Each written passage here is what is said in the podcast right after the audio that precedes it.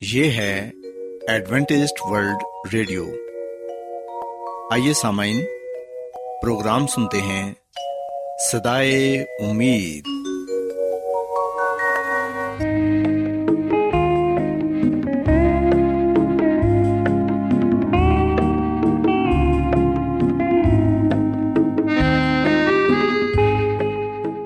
سامعین، پروگرام سدائے امید کے ساتھ میں آپ کی میزبان فرا سلیم اور صادق عبداللہ خان آپ کی خدمت میں حاضر ہیں۔ ہماری طرف سے آپ تمام سامعین کی خدمت میں اداب سامعین امید کرتے ہیں کہ آپ سب خدا تعالی کے فضل و کرم سے خیریت سے ہیں۔ اور ہماری یہ دعا ہے کہ آپ جہاں کہیں بھی رہیں خدا مند خدا آپ کے ساتھ ہوں اور آپ کی حفاظت اور رہنمائی کریں۔ سامعین اس سے پہلے کہ آج کے پروگرام کو شروع کیا جائے آئیے پہلے پروگرام کی تفصیل سن لیں۔ پروگرام کا آغاز ایک گیت سے ہوگا اور اس کے بعد بچوں کے لیے بائبل کہانی پیش کی جائے گی۔ اور سمن پروگرام کے آخر میں خدا تعالی کے پاکلام سے پیغام پیش کیا جائے گا۔ اور اس کے علاوہ پروگرام میں روحانی گیت بھی شامل کیے گئے ہیں۔ تو سمن آئیے آغاز اس خوبصورت گیت سے کرتے ہیں۔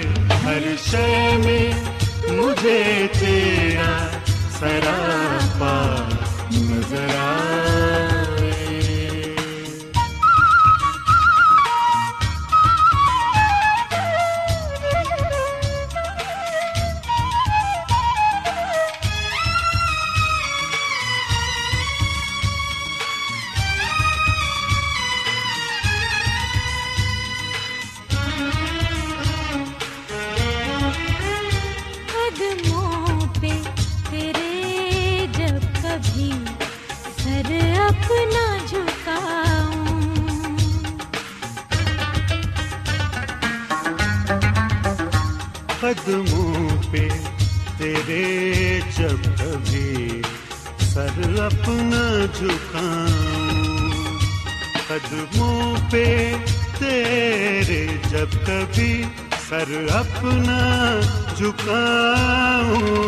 دنیا میں جنت کا نظارہ، نظر پیارے بچوں، خداوند کی تعریف میں ابھی جو خوبصورت گیت آپ نے سنا، یقیناً یہ گیت آپ کو پسند آیا ہوگا۔ اب وقت ہے کہ بائبل کہانی آپ کی خدمت میں پیش کی جائے۔ سو بچوں، آج میں آپ کو بائبل مقدس میں سے یسمسی کی ایک تمصیل کے بارے بتاؤں گی، جس میں یسمسی نے آدھی رات کو آنے والے دوست کا ذکر کیا ہے۔ پیارے بچوں، یہ تمصیل ہمیں بائبل مقدس میں لوکا رسول کی انجیل اس کے گیارہویں باب میں پڑھنے کو ملتی ہے۔ کلام مقدس میں ہم دیکھتے ہیں کہ یسمسی نے اپنے شاگردوں سے یہ کہا کہ جب تم خدامن سے مانگتے ہو تو اسے صاف صاف بتاؤ کہ تمہاری ضرورت کیا ہے۔ اور یہ سچ ہے کہ مانگو تو وہ تمہیں دے گا۔ اسے ڈھونڈو گے تو پاؤ گے دروازہ کھٹکھٹاؤ گے تو خداون تمہارے لیے دروازہ کھولے گا۔ پیارے بچوں، اس تمسیل میں یسمسی نے یہ بیان کیا کہ تصور کرو کہ کسی دوست نے آدھی رات کو آپ کو جگایا ہے۔ وہ ایک لمبے سفر سے آیا ہے اور چاہتا ہے کہ آپ اسے کھانا کھلاؤ اور اس کے آرام کا بندوبست بھی کرو۔ لیکن آپ کے گھر میں کھانے کو ایک روٹی تک نہیں اور اب آپ بہت پریشان ہیں اور یہ سوچ رہے ہیں کہ اب میں اپنے اس دوست کو روٹی کہاں سے لا کر دوں؟ چنانچہ آپ کو یہ خیال آتا ہے کہ آپ اپنے پڑوسی کے گھر جا کے اس سے کھانا مانگو اور پھر آپ اپنے پڑوسی کے گھر جاتے ہیں اور اس سے کھانے کو کچھ مانگتے ہیں۔ آپ اپنے پڑوسی کا دروازہ زور زور سے کھٹکھٹاتے ہیں اور پڑوسی کو پکار کر کہتے ہیں کہ میرا ایک دوست آیا ہے اور میرے پاس روٹی کا ایک نوالا تک نہیں کہ اسے پیش کروں۔ اس لیے مہربانی کر کے مجھے تین روٹیاں دے دو۔ لیکن بچوں، ہم دیکھتے ہیں کہ جب آپ اس اپنے پڑوسی کا دروازہ کھٹکھٹاتے ہو تو اندر سے ایک نیند بھری آواز آتی ہے کہ اس وقت تنگ نہ کرو، ہم سب سو رہے ہیں۔ ہمیں اس وقت تکلیف نہ دو۔ اب دروازہ بند ہے اور میرے لڑکے میرے پاس بچھونے پر ہیں۔ میں اٹھ کر آپ کی مدد نہیں کر سکتا، لیکن آپ نہیں مانتے اور دروازہ کھٹکھٹاتے جاتے ہیں اور مانگتے رہتے ہیں، کیونکہ آپ کو اپنے دوست کے لیے روٹی کی بہت ضرورت ہے۔ اور پھر آخرکار وہ پڑوسی بستر سے اٹھتا ہے اور روٹیاں لاتا ہے اور لا کر آپ کے ہاتھ میں دے دیتا ہے تاکہ آپ اس کی خلاصی کریں۔ اور آپ مسکراتے ہیں اور زور سے شکریہ ادا کہہ کے جلدی سے اپنے گھر کو واپس چلے جاتے ہیں۔ اور جا کر اس بھوکے دوست کو کھانا کھلاتے ہیں۔ پیارے بچوں، بائبل مقدس میں ہم پڑھتے ہیں کہ یسمسی نے جب یہ تمسیل اپنے شاگردوں کو سنائی، تو پھر انہوں نے یہ کہا کہ میں تم سے کہتا ہوں کہ مانگو تو تمہیں دیا جائے گا، ڈھونڈو تو پاؤ گے۔ دروازہ کھٹ کھٹاؤ تو تمہارے واسطے کھولا جائے گا، کیونکہ جو کوئی مانگتا ہے اسے ملتا ہے، اور جو ڈھونڈتا ہے وہ پاتا ہے، اور جو کھٹ کھٹاتا ہے اس کے واسطے کھولا جائے گا۔ سو بچوں، ہم اس تمزیل میں واضح طور پر یہ بات سیکھتے ہیں کہ کس طرح وہ شخص اپنے بھوکے دوست کے لیے اپنے پڑوسی سے کھانا مانگتا ہے اور تب تک مانگتا رہتا ہے جب تک اسے مل نہیں جاتا۔ اس پڑوسی نے تو جلد اس کی مدد نہ کی اور اس کو جلد روٹی نہ دی، لیکن پھر بھی اس شخص نے ہار نہ مانی، بلکہ وہ لگاتار دروازے پر کھڑا مانگتا رہا۔ سو بچوں، ہمیں آج یہ بات سیکھنے کی ضرورت ہے کہ ہم کیوں خداون سے مانگنا اور دعا کرنا چھوڑ دیتے ہیں جبکہ خدا باپ تو ہماری ہر وقت دعا سننے کے لیے تیار رہتے ہیں اور اپنے لوگوں کی مدد کرنا چاہتے ہیں۔ سو ہمیں یہ چاہیے کہ ہم کبھی بھی ہار نہ مانیں، بلکہ لگاتار دعا کرتے رہیں تاکہ خداوند ہمیں اپنی برکتوں سے نوازیں۔ اس کے علاوہ بچوں، ہم اس تمسیل میں یہ بات بھی سیکھتے ہیں کہ ہمیں دوسروں کی مدد کرنی چاہیے۔ جہاں تک ہو سکے، ہمیں کوشش کرنی چاہیے کہ ہماری اگر کسی کو ضرورت ہے تو ہم اس کی مدد کریں۔ کیونکہ جب ہم کسی کی مدد کرتے ہیں تو اس سے خدا تعالیٰ خوش ہوتے ہیں اور ہمیں اپنی بہت سی برکتوں سے نوازتے ہیں۔ سو میں امید کرتی ہوں کہ آپ کو آج کی بائبل کہانی پسند آئی ہوگی۔ میری یہ دعا ہے کہ خدا مند خدا آپ کے ساتھ ہوں اور آپ سب کو آج کی باتوں پر عمل کرنے کی توفیق عطا فرمائیں۔ آئیے اب خدا کی تعریف میں ایک اور خوبصورت گیت سنتے ہیں۔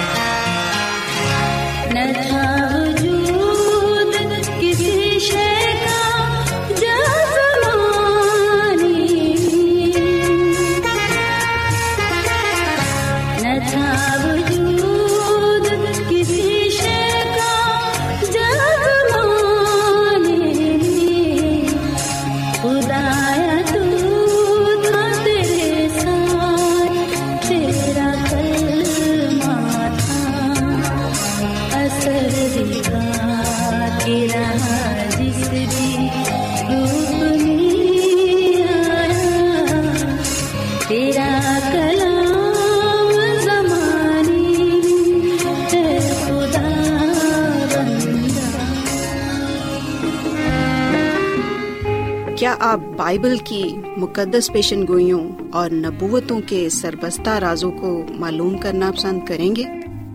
کیا آپ دنیا کے ایسے رجحانات کے باعث پریشان ہیں جو گہری طریقے کا اشارہ دیتے ہیں؟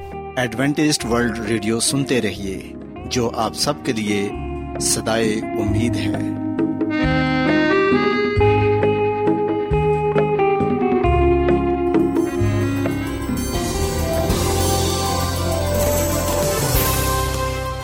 آج بہت لوگ گہرے روحانی علم کی تلاش میں ہیں۔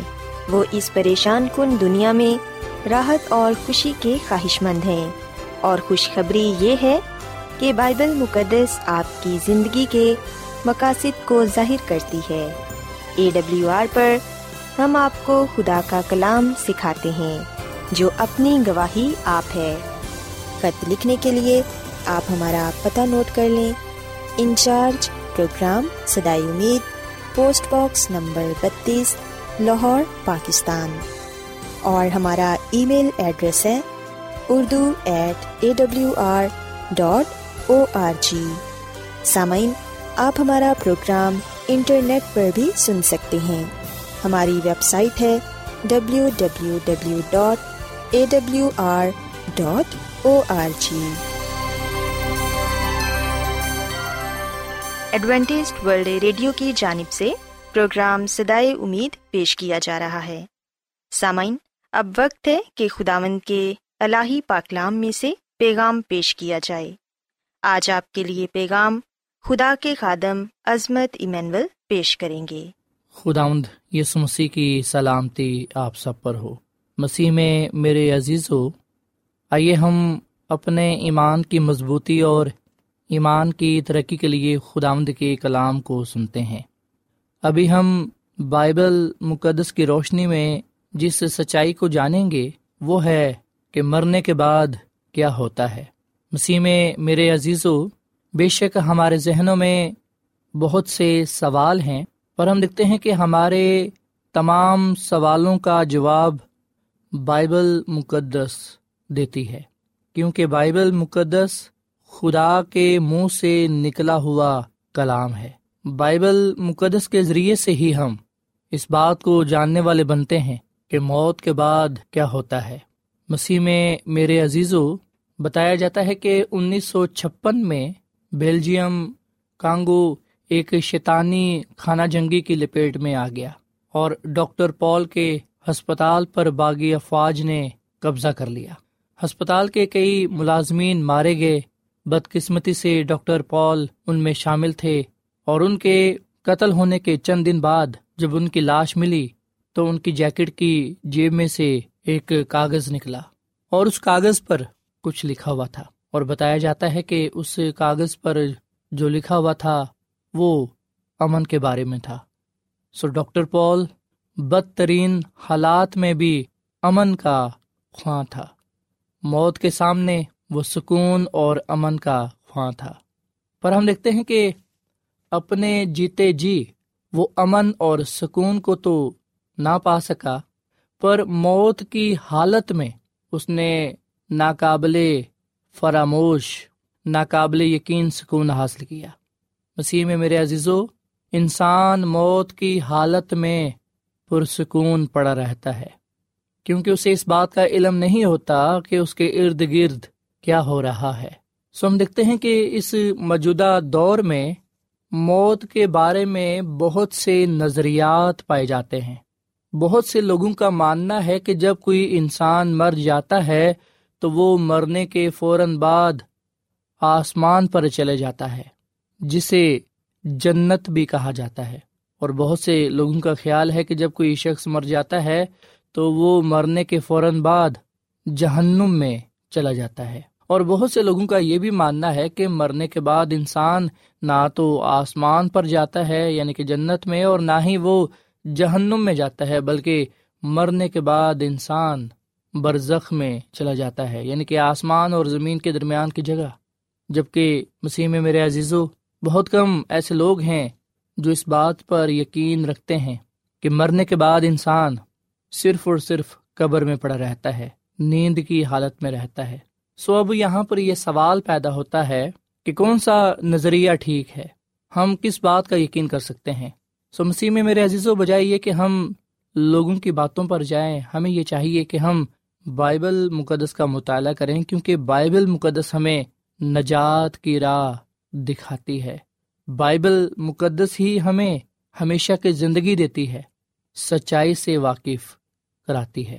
یہ سچ ہے کہ جو انسان مر جاتا ہے وہ نہیں جانتا کہ اس کے جسمانی جسم کے ساتھ کیا ہوگا، یا وہ کہاں پڑا ہے، اس کو کہاں پر رکھا جائے گا۔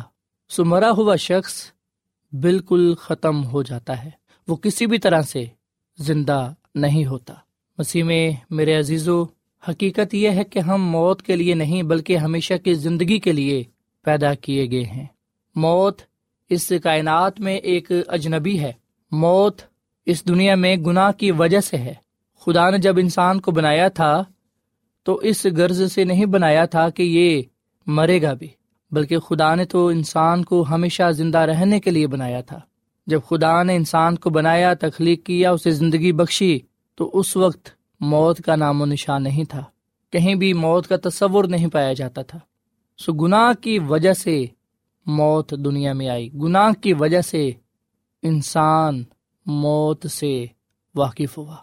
بے شک، موت کا درد اس قدر اذیت ناک ہے کہ ہم کسی طرح سے بھی یہ ماننا نہیں چاہتے کہ ہمارے جو پیارے ہیں، اپنے ہیں، جو اس دنیا سے چلے جاتے ہیں، ہم انہیں زندہ نہیں دیکھ سکتے۔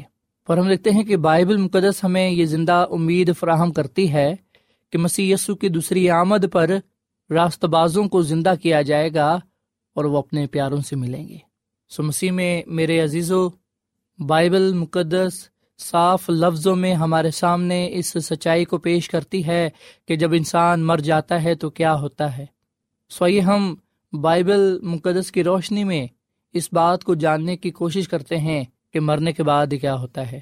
سو یہ سچ ہے کہ بائبل مقدس ہمارے سامنے سچائی پیش کرتی ہے، جس کا تعلق مبارک امید کے ساتھ ہے۔ جیسا کہ ہم جانتے ہیں اور بائبل مقدس ہمیں یہ بات بتاتی ہے کہ جب یسو مسیح کو سلیب پر مصلوب کیا گیا، تو مسیح یسو کو سلیب پر موت کے بعد اس کے دوستوں نے اس کی لاش کو، اس کے بدن کو قبر میں رکھا۔ پلاطوس نے، جو ایک رومی گورنر تھا، اس نے ایک محافظ بھیجا اور اس کے سپاہیوں نے قبر کے منہ کو پتھر سے ڈھانپ دیا اور اس پر رومی مہر لگا دی کہ اب کوئی اس کی لاش نہیں لے سکتا۔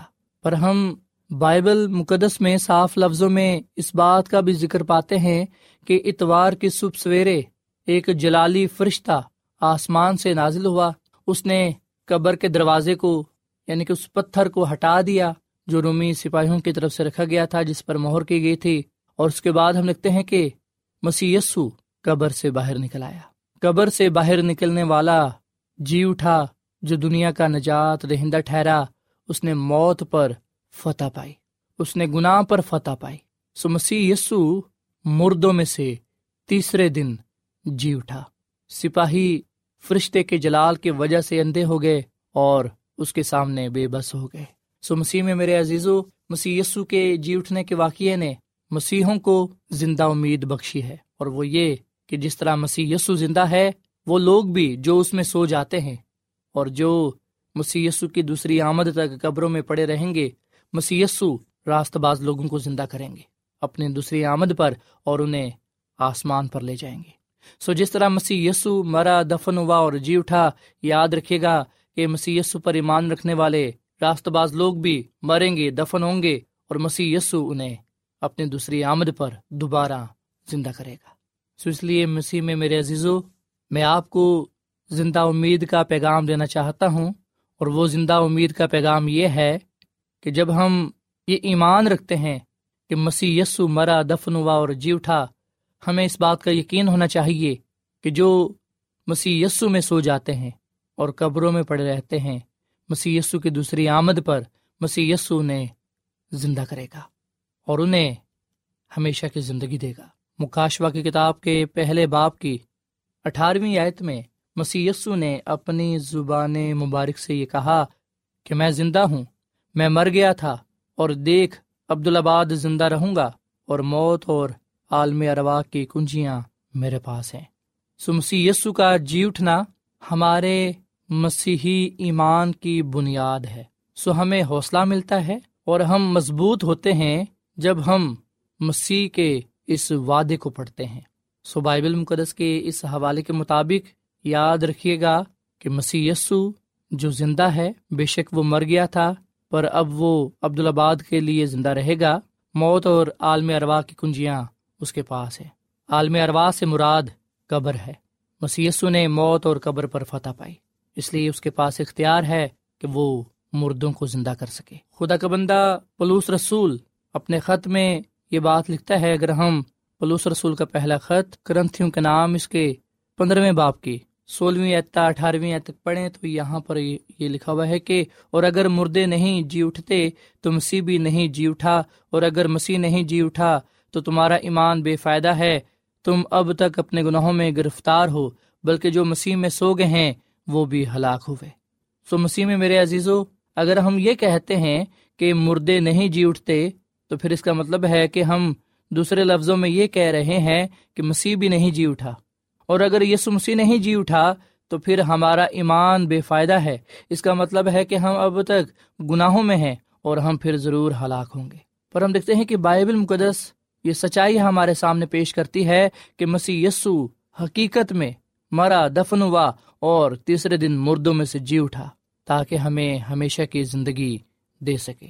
مسیح میں میرے عزیزو، موت انسان کو خدا سے دور کرتی ہے۔ موت کا جو مطلب ہے، وہ ہے جدائی۔ جب کوئی انسان مرتا ہے، تو وہ اپنے عزیزوں سے جدا ہو جاتا ہے، ان سے دور چلا جاتا ہے۔ اور روحانی معنوں میں بھی ہم دیکھتے ہیں کہ گناہ کا مطلب جدائی ہی ہے۔ گناہ کی وجہ سے ہم خدا سے دور چلے جاتے ہیں۔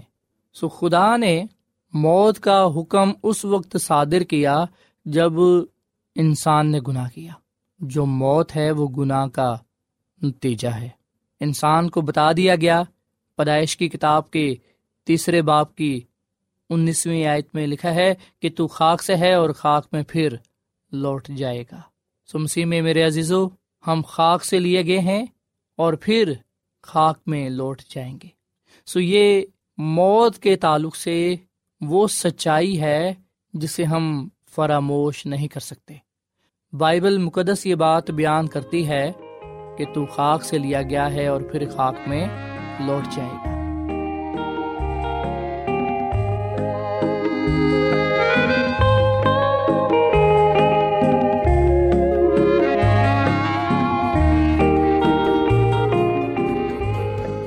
روزانہ ایڈوینٹسٹ ورلڈ ریڈیو چوبیس گھنٹے کا پروگرام جنوبی ایشیا کے لیے اردو، انگریزی، پنجابی پشتو، سندھی اور بہت سی زبانوں میں پیش کرتا ہے۔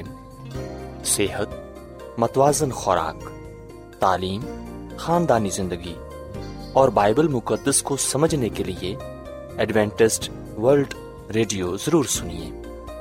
یہ ریڈیو آپ کی فکر کرتا ہے۔ ایڈوینٹسٹ ورلڈ ریڈیو کی جانب سے پروگرام سدائے امید نشر کیا جا رہا تھا۔ امید کرتے ہیں کہ آج کا پروگرام آپ کو پسند آیا ہوگا۔ سامعین ہم چاہتے ہیں کہ آپ اپنے خطوں اور ای میلز کے ذریعے پروگرام کو بہتر بنانے کے لیے ہمیں مفید مشورے دیں اور اپنے اور ساتھیوں کو بھی پروگرام کے بارے بتائیں۔ خط لکھنے کے لیے آپ ہمارا پتہ نوٹ کر لیں۔ انچارج پروگرام سدائے امید پوسٹ باکس نمبر بتیس لاہور۔ پاکستان۔ پتہ ایک مرتبہ پھر سن لیں۔ انچارج پروگرام سدائے امید، پوسٹ باکس نمبر بتیس، لاہور، پاکستان۔ اور سامعین، ہمارا ای میل ایڈریس ہے Urdu at A W R dot O R G سامعین، آپ ہمارے پروگرام انٹرنیٹ پر بھی سن سکتے ہیں۔ ہماری ویب سائٹ ہے W W W dot A W R dot O R G سامعین کل اسی وقت اور اسی فریکوینسی پر دوبارہ آپ سے ملاقات ہوگی۔ اب اپنی میزبان فرا سلیم اور صادق عبداللہ خان کو اجازت دیں۔ خدا حافظ۔